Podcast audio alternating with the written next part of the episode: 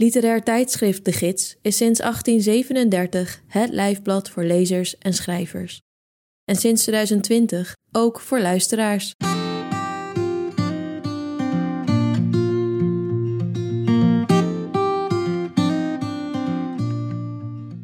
Je luistert naar Sprekende Letteren, een podcast waarin auteurs hun verhaal, essay of poëzie uit de gids voordragen. Maar we willen ook weten hoe klinkt literatuur die speciaal en alleen voor het oor is gemaakt. Deze podcastaflevering is het vierde audiowerk dat een antwoord geeft op die vraag. Het nieuwe nummer van de gids is gewijd aan Rotterdam. Voor dichter en schrijver Ismaël Kamara is Rotterdam de stad waar hij als vreemde aankwam, maar inmiddels zijn muze van heeft gemaakt. Wietske Versteeg interviewt Kamara terwijl ze samen door de stad lopen en de stad bekijken door zijn ogen. Luister mee naar Waar muren ramen worden.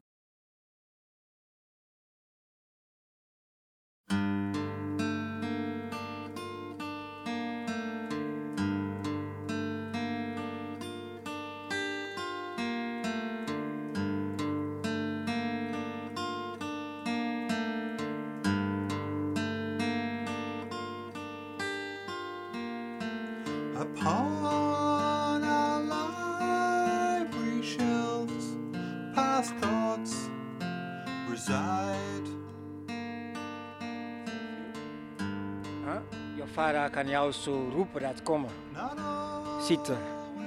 En hij vertelt het verhaal van jouw grootvader. Weet je? En dat moet je onthouden. En die verhaal geef je door naar jouw kind of jouw vrienden of zo of familie. En dat, dat zit al in de bloed. In de, in de Afrikaanse, in de Afrikaanse cultuur, traditie, zeg maar. We hebben niet zo een niet heel groot schrijverstraditie. Dus heel veel Afrikanen kunnen wel ver- verhalen vertellen in de, in de mondelen. Dus ja, dat was gewoon de basis. Kan jij jezelf voorstellen misschien? Ah ja, mijn naam is Ismaël Kamara, dichter en schrijver uit Sierra Leone en eh, Rotterdam. Rotterdam is de plek waar heb ik mijzelf eh, ontdekt. Weet en ehm, ik ben nu 8,5 jaar in Nederland, zoiets. En eh, ja, ik heb mijzelf hier voor de eerst in die stad ontdekt. En ehm, die stad heeft zoveel naar mij gegeven. En ik geef ook wat terug. Maar eh, ja, ik geloof niet dat ik kan zo een plek in Nederland vinden zoals Rotterdam. Weet je, de warmte, de multicultuur en de mensen, de bevolk. is allemaal bijzonder. I travel half the world to say you are my muse. En er was een moment die woonde ik op straat in Rotterdam. Uh, op zondagochtend moet ik vroeg de nachtopvang uit en op straat kan lopen, omdat eh, het is, het is dicht overal. Ja. Ik kan niet de Pauluskerk binnen of zo, tot een uur van tien of zo. En dan loop ik langs bij gedikten op de muur. En dit is een van de gedikten die kijk ik altijd naar. En ik word geïnspireerd dat, oké, ik heb mijn muse in Rotterdam gevonden, weet je, de stad zelf. En ja, ik sta en kijk en eh, ja, ik word geïnspireerd, gemotiveerd dat, oké, ik loop nu, ik wandel nu met mijn muse. Dat is Rotterdam. Ja. Dit is een plek, als jij rechts kijkt, je ziet een beeld van een boom, een soort een schaduw of een boom, met de zon ondergaan of opkomst. Maar voor mij, als ik vroeg in de ochtend langs liep toen, ik zag eh die beeld als de zonopkomst. Het is niet de zonondergang. Hmm. En dat brengt mij hoop. Ja. En het gedicht leest. O muze in het morgenlicht. O minares, een slank gedicht. Er is een godin verscholen. Dat is een fragment. Het is een lange gedicht, maar dit is een kort fragment van dit gedicht. Dus eh, deze woorden heeft mij ook gewoon het gevoel van: oké, ik loop nog steeds met mijn muze. Die is Rotterdam.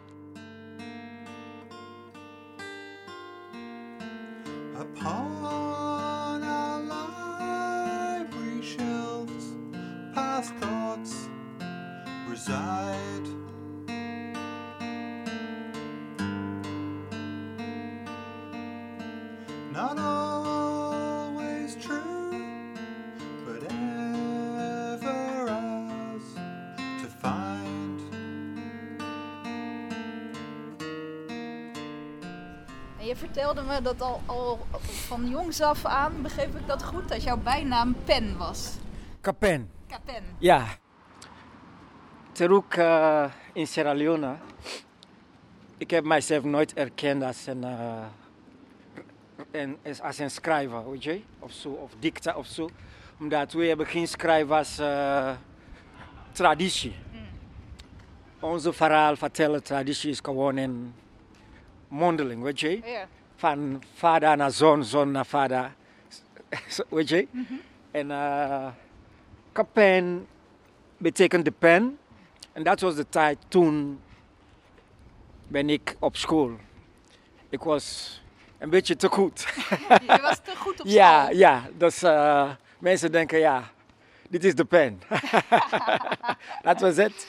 En toen ben ik mezelf hier ontdekt, opnieuw ontdekt in Nederland als schrijver. Toen dacht ik, oké, dit is de reden. De schrijver leeft in mij, de pen leeft in mij. Daarom, eh, de mensen daar hebben het, het ook gewoon al gezien. Dus ja, Want was je dan vroeger ook al een verhalenverteller of begon dat echt pas toen je hier was? ja het, begint, het begon hier. Het begon echt Het hier. begon echt hier, ja. Ja, Want kun je iets eh, vertellen misschien ook over het verhalenhuis? Want het heeft wel een belangrijke rol gespeeld in jouw schrijverschap ook, toch? Ja, tuurlijk. Eh, het Verhalenhuis is een, is een eh, kunstgelegenheid in Katendrecht, Rotterdam. En daar hebben ze ook schrijvers in residentie. En eh, ja, de, de volkskeuken. Dat is een keuken die is altijd open. Met eh, multicultureel koks uit verschillende culturen. Bijvoorbeeld na een programma is altijd een kook vanuit die traditie van die programma. En mensen kunnen de eten van die land, weet je, gewoon proeven. Ja, Verhalenhuis is een, een heel warm plek. Weet je, als je binnen loopt, voel je de warmte van de multicultureel. Dat, oh ja, je weet niet precies waar je hoort. Je, zit, je loopt de wereld in, weet je. En het gaat om verhalen. Ja, veel verhaalvertellers komen daar. Maar het gaat ook om de interactie. Weet je, de interactie, de ontmoeting met mensen uit verschillende tradities. En ja, daar heb ik ook een plek gevonden, een podium. Het was eigenlijk mijn eerste podium. Daar heb ik de zelfvertrouwen weet je, gekregen om op te treden, weet je. En ja, tot nu toe ja, doen we heel veel samen met Verhalenhuis. Ja, ik, eh, ik geef workshops op schools, door, via Verhalenhuis als, als vrijwilliger. Weet je, Rotterdam is ook een stad met veel problemen wijken, weet je. En kinderen die komen uit gezinnen waar ze geen stem hebben, weet je. En ik probeer om mijn verhaal met deze kinderen te delen. En door mijn verhaal, ze krijgen de moed om hun verhaal te vertellen aan de klas of zo. En normaal gesproken, dat doen ze niet op school. Maar door mijn workshop, een paar van deze jongeren kwamen naar voren en hun verhaal te delen. En soms hoor je dingen die maakt jou echt tranen.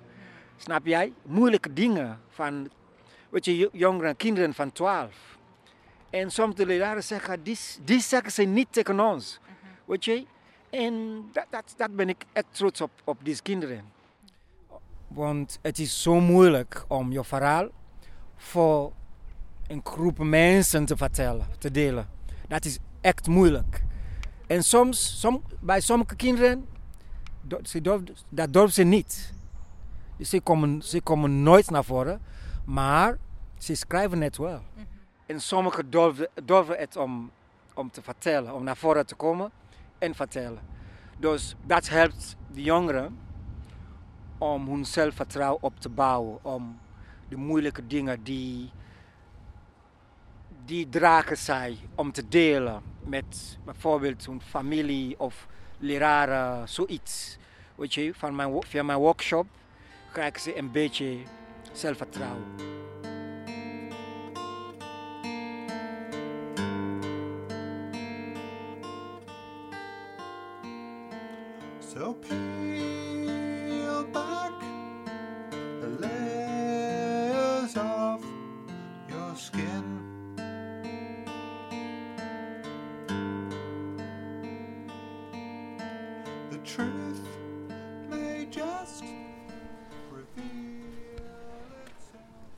We eh, gaan naar de Krauskade. Het is een eh, heel eh, drukke straat. En de Krauskade was voor mij de straat die dacht ik, wauw. Met allerlei die jonge, jongens die daar hangen en de tokowinkels of zo. Ik was een beetje bang van die straat, weet je. Toen ben ik net naar Nederland gekomen, naar Rotterdam. Omdat ik kom uit een kleiner dorp. En voor de eerst zag ik zo een straat met ja, zoveel mensen. En mensen die heb ik nooit ooit gezien, weet je. En sommige jongeren met een heel lange dreadlock, zoiets.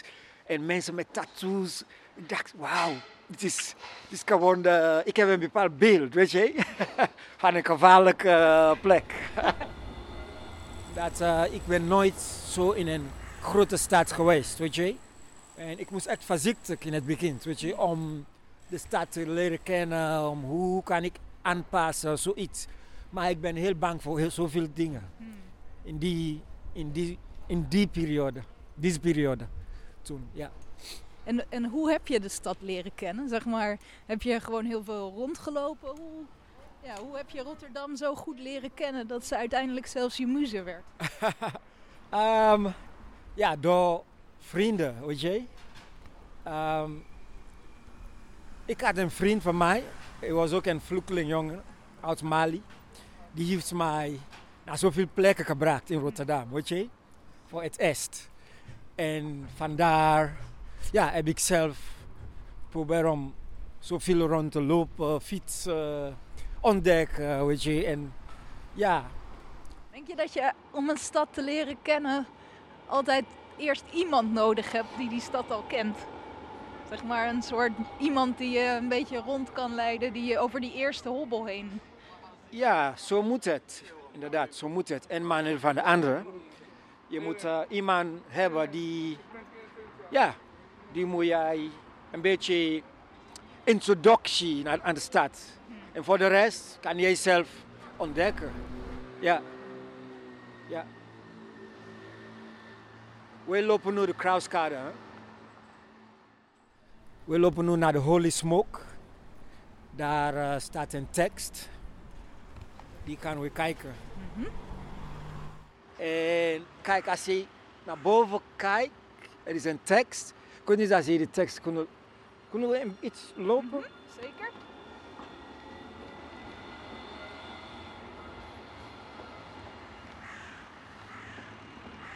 Ja. Zie je de tekst? Ja, misschien kan je hem weer voorlezen. voor Ja, de- tuurlijk. Als iedereen ergens anders vandaan komt, is niemand een vreemde. Hoe de dicta Rijn? Rien vroeg in de Rien rij. vroeg je zo, ja. Als iedereen ergens anders vandaan komt, is niemand een vreemde. Toen had ik deze tekst voor de eerst gezien, ik dacht, wauw, ik hoor hier in die stad. Weet je? Omdat eh, ik kijk naar, in de eerste plaats, de, de Krauskade is zo een kleurrijke eh, straat, weet je? Met allerlei de tokos, winkels en, en mijn kappa zelfs staat hier, weet je? Iets verder daar zo, daar zit mijn kappa en nu ben ik niet bang meer hè, van de Krauskade. weet je, en eh, toen dacht ik, ja, niemand is hier eens een vreemde. Weet je, omdat mensen komen uit verschillende plekken vandaan. Weet je, je ziet de Surinamers, de Afrikanen, de Marokkaans. Weet je? En je weet niet wie is wie, de Nederlanders. En ja, gewoon, je ziet gewoon de mens. En dat was zo krachtig voor mij. Dat geeft mij gewoon de moed om het gevoel dat ja, ik, ik hoor ze, dit is thuis, Rotterdam.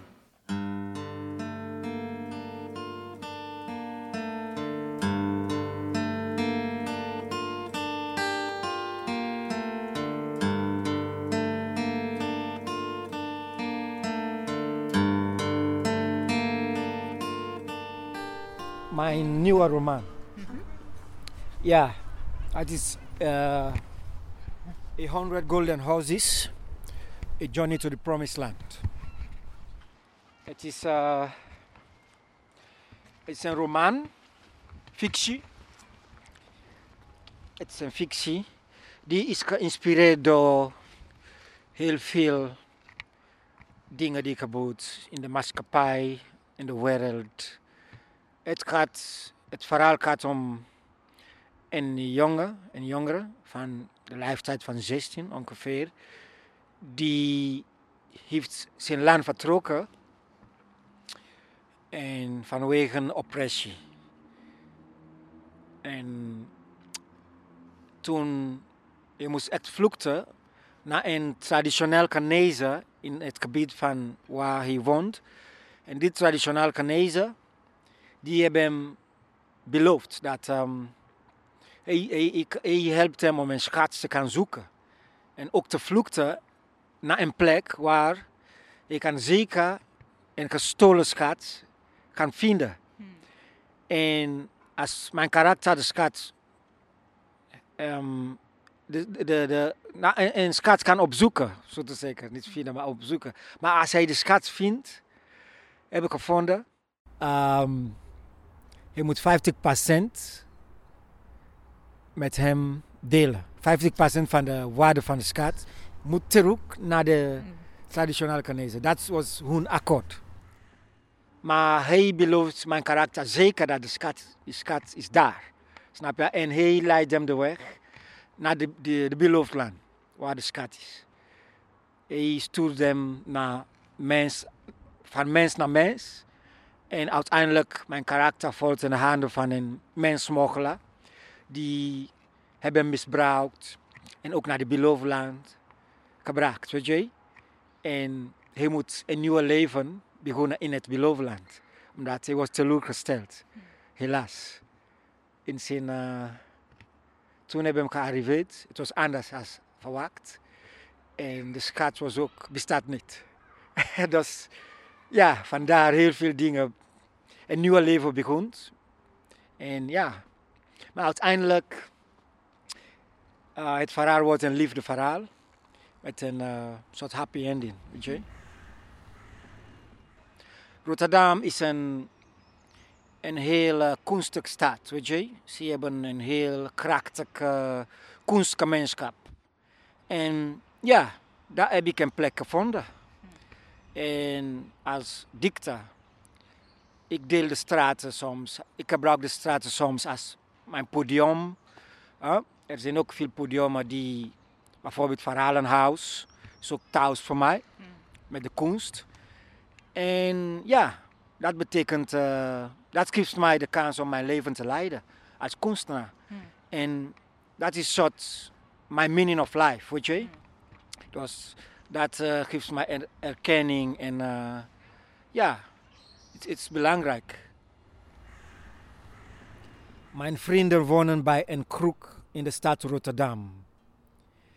Een stad waar verlang ik naar macht, vrijheid en rechtvaardigheid te bereiken. Met zijn doendoek droeg ik mijn tranen. Met zijn fonteinen las ik mijn dorst. Ver weg van thuis, hier voel ik mij thuis. Ver weg van mijn jurkvrienden, hier heb ik nieuwe vrienden gemaakt. Rotterdam is het dak boven mijn hoofd, de stad van mijn hart. De zon komt op in het oosten en ondergaan in het west. Maar in Rotterdam, voor mij, de zon schijnt van het begin naar het eind en voor eeuwig en eeuwig. Dankjewel.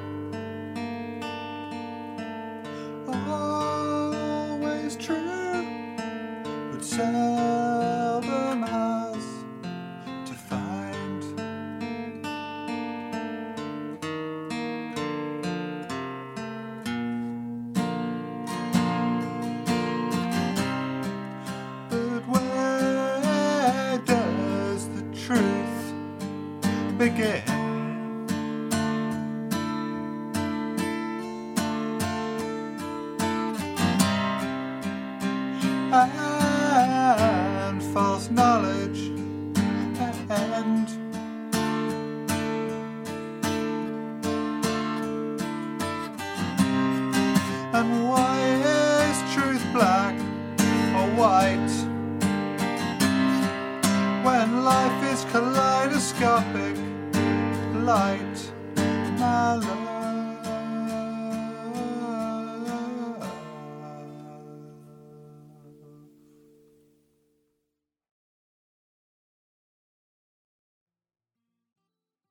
Je hoorde Waar muren ramen worden van Wietske Versteeg en Ismaël Kamara. De muziek is Kaleidoscopic Light van Robert Farmer. Wietske Versteeg schrijft romans en non-fictie. Haar werk werd bekroond met onder meer de BNG Bank Literatuurprijs en de Frans Kellendonkprijs. Haar recentste boek is Verdwijnpunt, een persoonlijk en filosofisch essay over trauma. Ismaël Kamara is geboren in Sierra Leone. In 2012 kwam hij als vluchteling naar Nederland. Zijn boek A Hundred Golden Horses, A Journey to the Promised Land is te koop via Bookscout. Aan een Nederlandse vertaling wordt nog gewerkt. Ben je benieuwd naar de andere bijdragen aan dit themanummer over Rotterdam? Ga dan naar onze website www.de-gids.nl. Wat je ook kunt doen op die website is een abonnement afsluiten op de gids. Vanaf 20 euro per jaar ben je al abonnee en steun je het oudste literaire tijdschrift van Nederland.